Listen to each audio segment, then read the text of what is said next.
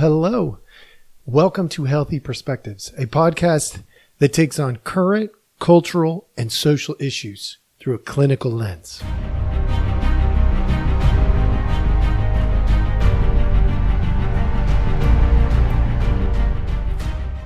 Hello, hello. Welcome back. Thanks for joining us. As always, we appreciate your time. Uh, we are yeah, look, we last week we wrapped up with our final episode of You're the Problem. So today I'm gonna I'm gonna present a challenge to you. I haven't uh, decided for sure what I'm going to do with this time slot. I've been looking at a few different options, but one of the things that I wanted to try out a little bit was this idea of a challenge. I'm going to present something to you. And today, today the challenge is look, you you came in, you already have a bias. You have a bias. You either believe that you can trust the media or you can't trust the media. Um you you believe that uh the you know there are situations going on right now that are destroying our country or you believe we are fine, right? You come in with these biases. Today, I want to challenge the biases, but I want to challenge it in a way that forces all of us to look at ourselves and the people around us in a way that will help. So today, I am going to challenge the idea of trusting the media. Okay in the past, we have trusted the media in a lot of circumstances. We trust them to give us the facts. We trust trust them to vet out certain things. We we tr- and recently, a lot of people are going, "You can't trust the media." Well, I am going to help you see the why. Oftentimes, we can't trust the media, but the challenge here is to be open minded because some of the things we see in the media you probably do as well right? It, it, and they're not all blind spots. Don't give yourself that much credit that you're that naive right? They're not all blind spots. This bias this confirmation of your own bias is a reality. But today i'm going to do it by teaching you how to trust how to determine when somebody's not trustworthy. I'm going to break that down and we're going to get after that. So, trust, trustworthiness, your own ability to be trustworthy is all in question today. That's what we're going to do today. All right. So, without further ado, I am going to uh, share something with you. If you're following on Rumble or YouTube, uh, you will uh, you'll you'll be able to see this. If not, you'll be able to hear it uh, but you may not be able to see it because you're probably driving or something like that. So here I'm going to do this a little bit backwards. Okay. I am starting with the media response. So what came before this is Kevin McCarthy did a, a, a press release. He came out, stood behind a podium and said a bunch of things. I am starting here with responses. I'm going to let it play out, not for a long time, but I want you to look for is this trustworthy? Now, some of you, like, uh, like I know you have this bias. You're going, oh, it's CNN. It's not trustworthy, or it is trustworthy, right from the beginning. Set that aside. Why is it trustworthy? Why is it not trustworthy? That's what we're after today. All right, here we go um, that up until now, we have not been presented with any evidence directly that President Biden himself did anything wrong here. Uh, but that's the key part about this. Yes. The investigations have been going on through a, a, couple of committees. I think he mentioned that Judiciary and Ways and Means will be part of this.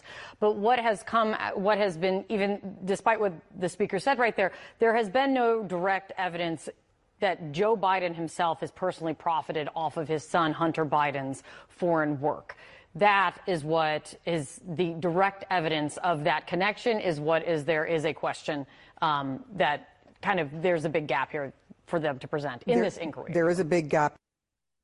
Okay, folks, what did we just hear? Is that trustworthy or not trustworthy? See, I'm going to outline something for you. and I'm going to let you figure this out because if you can't, eh, look, eh, you're just not trying. You're just not trying. Honest to goodness. I don't mean to be rude. I'm just telling you, if you can't figure this out, you're not trying. What breaks down trust? There's three things that break down trust. Three things. It's very simple lies, secrets, deceptions. So, what we're dealing with here is that lies, secrets, or deceptions. It's very reasonable to say, I don't know. You could say, I don't know. Now, some of you out there going, Oh, that's lies. That's lies. It's definitely lies. Or it's like, yeah, that's the point. They don't have anything. And you're defending your own bias. Get out of your head. That crap's got to go away. Set that aside. The question is, are there lies, secrets, or deceptions? Lies, secrets, or deceptions. And if we're really being honest in our evaluation, I'm going to help you do that. So then what builds truth? What builds truth? I'm going to get to that here in a second too. All right. Lies, secrets, deceptions. Let's break this down. In communication, there are three things, only three things that you do to communicate. Number one, is verbal. You use sounds to communicate. Paraverbal. It's part of sounds, but it's specific to the tone, volume, and the cadence. That's why without hearing the words, you can sometimes understand somebody in front of you. If you go to a different country and you speak a different language, sometimes you can understand parts of what is being said because of the paraverbal communication, the tone, the volume, and the cadence. And then there's nonverbals. That would be environmental stuff if you have some control over that or influence over that. And then it would be, uh, you know, the, the, the affect, the body language, you know, your eyebrows going up or you're smiling on your face or you're you're you're scowling and stuff like that. Okay, so with those three things, just those three things in mind, I am going to replay the moment that she starts talking in here all over again. And I want you to look for verbal, paraverbal, and nonverbal. And I want you to tell me if they all align perfectly. Align meaning they're all sending you the same message. All right, here we go. That up until now, we have not been presented with any evidence directly that President Biden himself did anything wrong here. Uh, but that's the key part about this. Yes. The investigations have been going on through a, a couple of committees. I think he mentioned that Judiciary and Ways and Means will be part of this. But what has come, what has been even, despite what the speaker said right there, there has been no direct evidence that Joe Biden himself has personally profited off of his son Hunter Biden's foreign work. That is what is the direct evidence of that connection. Is what is there is a question um, that kind of there's a big gap here for them to present. In- Did you all see it? Did you all see? I hope you're watching a Rumble or YouTube right now because if you are, you can see it. The paraverbals look, she, she speaks for a living. Okay. She's a good speaker. No problem with her, her, her ability to articulate. But watch the affect. It doesn't line up. She knows she's full of garbage. She knows it. She's blinking her eyes. She's being defensive. She is absolutely projecting bias. That's it. She's projecting bias. Now, it may be bias that she really believes is true, but her body language is giving it away. She's got these long blinks, her paraverbals. You, you could see when she sped up and when she slowed down and when she struggled with communicating effectively because she's trying to walk a tightrope, a tightrope of saying what she wants you to hear, not what is real clear as day. When the verbals the paraverbals and the nonverbals don't all line up, folks, it puts into question the authenticity of what's happening. Which brings us back to I told you what ruins trust. Three things lies, secrets, deceptions. Okay.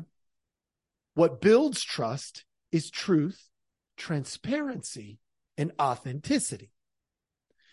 What we are getting here is somebody who is being very careful with their words because they know they could very easily say the wrong thing. We do that when we are defensive. We do that when we have a bias very clearly there. So let's go back and let's test truth. Let's test truth because in this same release, I can go back at the beginning. I'm not going to change videos on you folks. I'm literally just going to go rewind back to when Kevin McCarthy begins to speak and I want you to hear him explain some things. I, am I'm, I'm guessing on the timeline here, uh, but just listen to some of the facts as he sees it. Okay, the facts as he sees it. All right. Together, these allegations paint a picture of a culture of corruption. Now, here's what we know so far. Here's what we know, folks. Through our investigations, we have found that President Biden did lie to the American people about his own knowledge of his family's foreign business dealings. Is anyone surprised by this? of course not. Politicians lie all the time. Somebody's going to come out and use that as a defense. Well, all the politicians do it. No. Lies, secrets, and deceptions destroy relationships. We cannot trust people who lie, who keep secrets, and who are deceptive. So, can we trust all the politicians? No, of course not.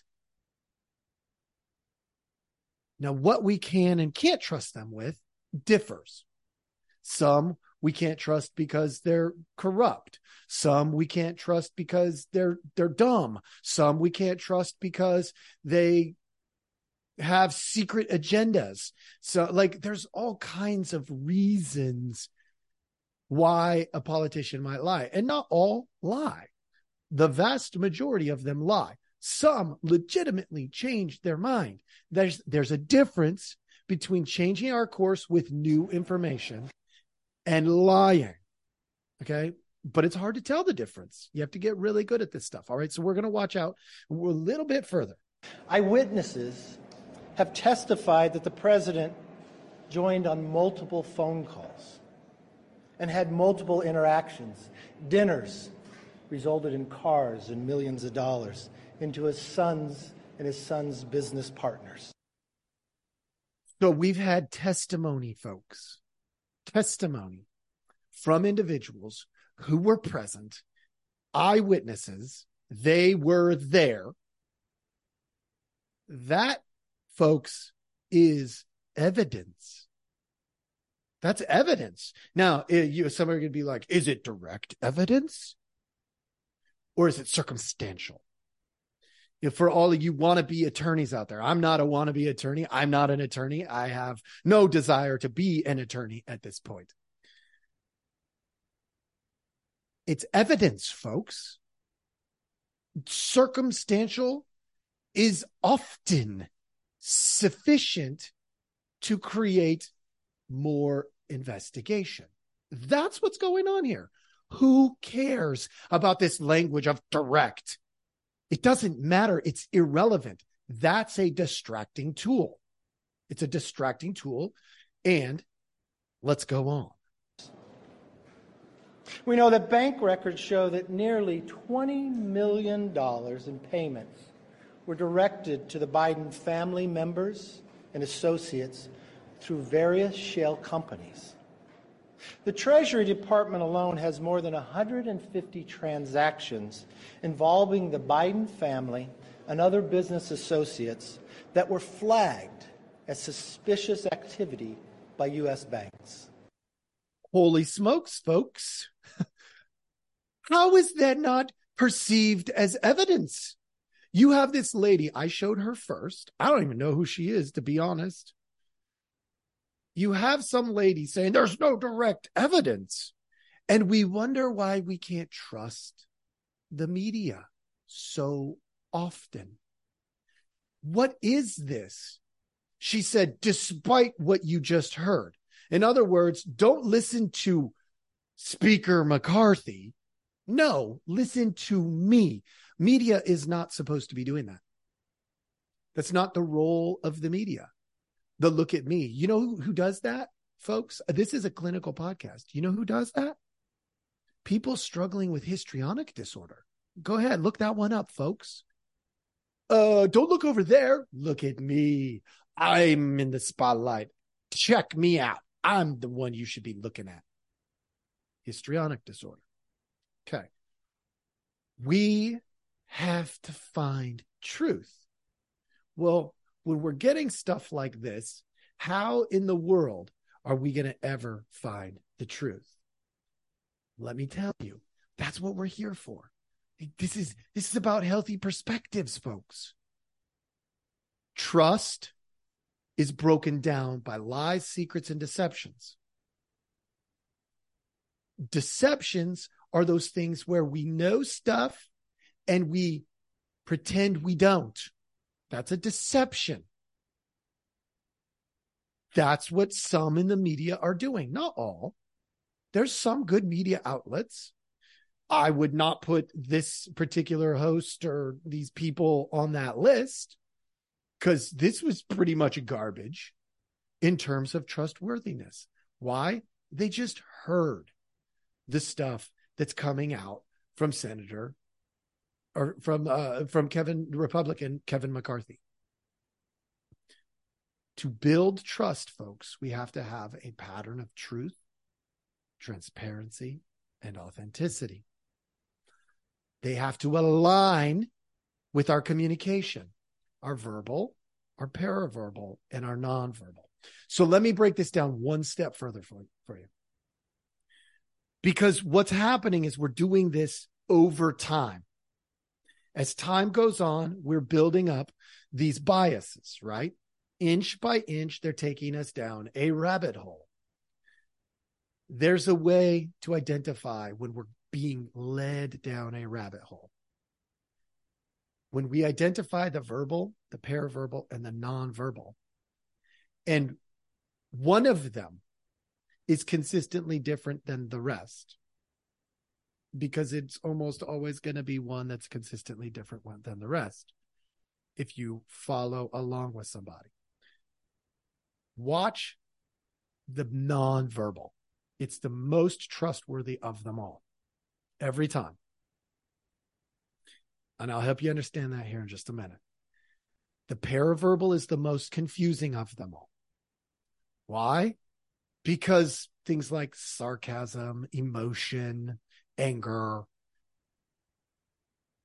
paraverbals, when emotions go up, the paraverbals break down. But they also do change behaviors. So follow the behaviors first paraverbal second, and trust the mouth the least. Trust the mouth the least. Do it with me. Do it with everybody else that you listen to. Trust their mouth the least. Trust their paraverbals a little bit more. But when they're nonverbals, that means their behaviors, their paraverbals, their tone, volume, and cadence, and their verbals all align, there's a much higher chance that it's trustworthy. Now, some people get pretty skilled at doing this. And the way they do it typically is hide behind emotion. I'll give you the example. So, this is how you can tell when you are being manipulated. Almost always going to be emotion related. I'll explain. All right. So, anger. When somebody is angry,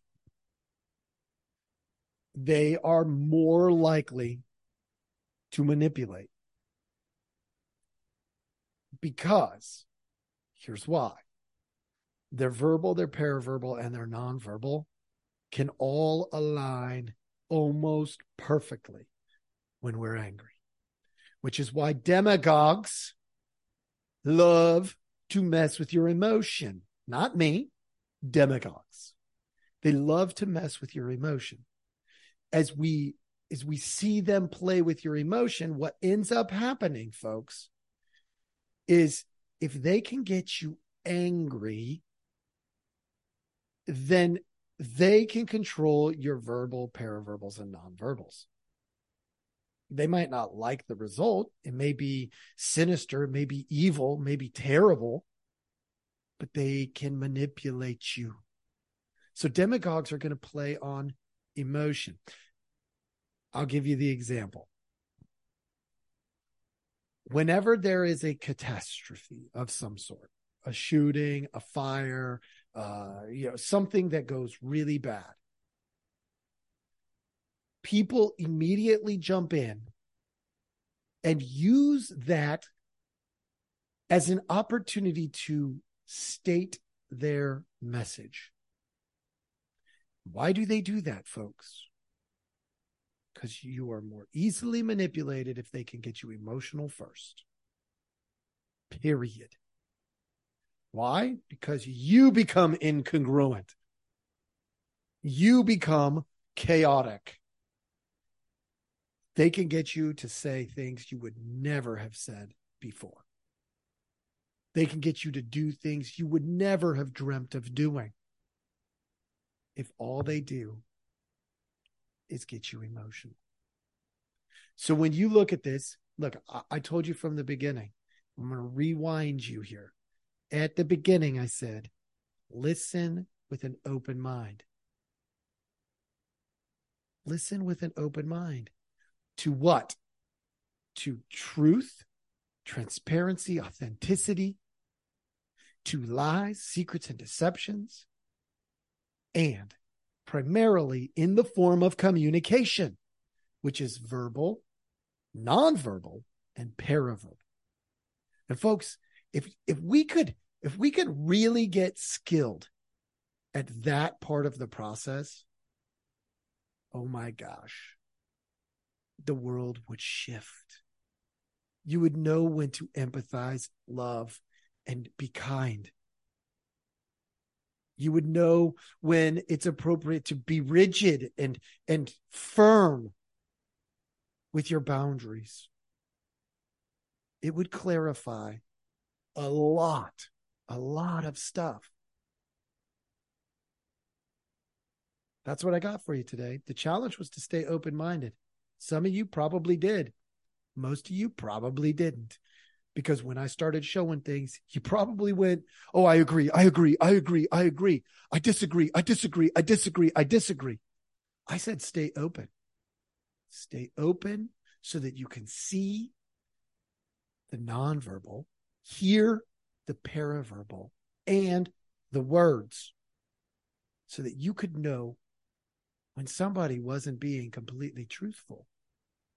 There's billions of examples of this.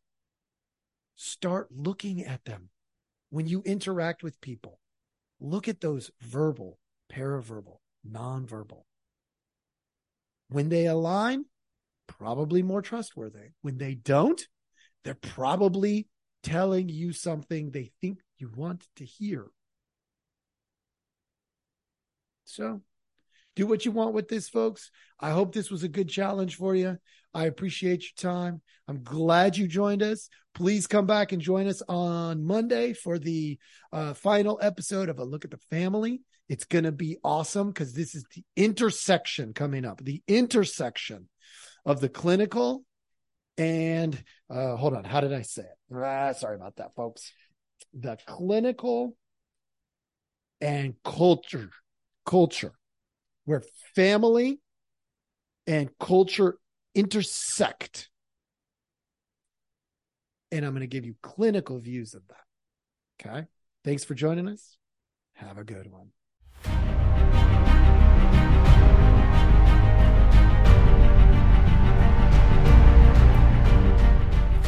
Hey, everybody. Thanks for listening. We appreciate our audience a lot, so we give you some simple ways to track us down. Please like, subscribe, and follow all the podcasts on different platforms. But you can also email us at healthyperspectives at protonmail.com, or you can check out our website at healthy perspectives.com slash podcast. It's a backward slash. So if you want to go to our landing page, if you go to healthy perspectives.com, you'll still find us. You just got to click on the podcast button. Thank you so much.